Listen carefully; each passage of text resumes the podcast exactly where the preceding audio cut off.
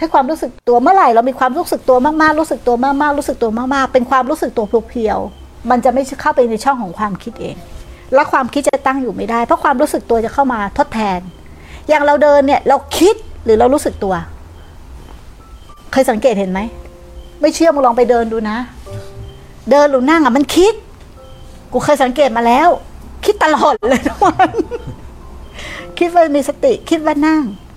คิดว่าเข้าห้องน้ำอยู่ คิดว่าขี้อยู่ คิดว่าดินไหลลงสู่ดินคิด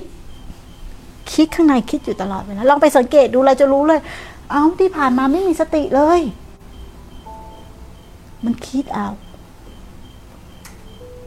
คิดเอาเคยสัมผัสจริงๆไหม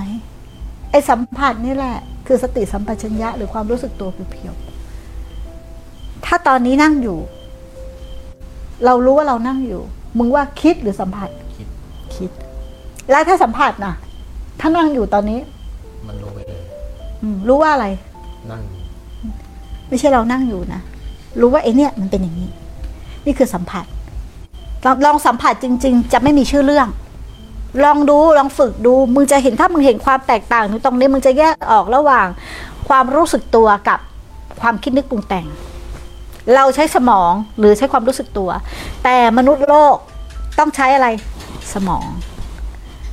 เคยชินกับสมองไม่คิดทำอะไรปุ๊บใช้คิดทำอะไรปุ๊บใช้คิด คิดคิดคิดไปก่อน เป็นอัตโนมัติเลย อัตโนมัติเลยนั้นมันยากที่จะฝืนไปทางนี้ เปลี่ยนจากคิดมาเป็นความรู้สึกตัวเปลี่ยนจากคิดเป็นความรู้สึกยากเพราะมันไปคนละทาง เพราะความเคยชินเมื่อมันมีความเคยชินมันมีแรงเหวี่ยงไปแล้วอะปุ๊บเลย ปุ๊บเลย ไม่ต้องสร้างก็ไปเลย แต่ตัวนี้ต้องสร้างก่อน ต้องสวนกลับถูกไหมมันต้องใช้ความหักหานเท่าไหร่อะ แรงต้านอะจนกว่าตัวนี้จะเป็นร่องใหม่ จนมีกำลังเป็นความรู้สึกตัวรู้สึกตัวรู้สึกตัว ขึ้น ละเอียดแต่สนุก เราจะเห็นว่าโอ้โหมันคิดอะไรทั้งวันวะคิดมากคิดอย่างนั้นคิดอย่างนี้คิดสารพัดคิดอะแม้กระทั่งคิดเรื่องความรู้สึกตัว คิดเรื่องสติ แต่ไม่มีสตินะ แต่คิดว่ามีสติทั้งวัน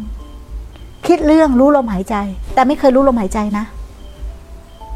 พอเราไม่เห็นอย่างนี้โอ้โหมันมาเจอกับดักตัวนี้อีกนะฮะ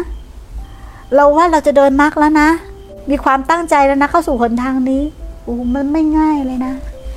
แต่ถ้าไม่เกินวิสัยของผู้มีความเพียร หรือคู่มุ่งมั่นหรือเอาจริง ไม่เกินวิสัยคำว่าไม่เกินวิสัยก็คือเป็นไปได้ แต่ต้องใช้ความเพียรอันแรงกล้าอย่างมาก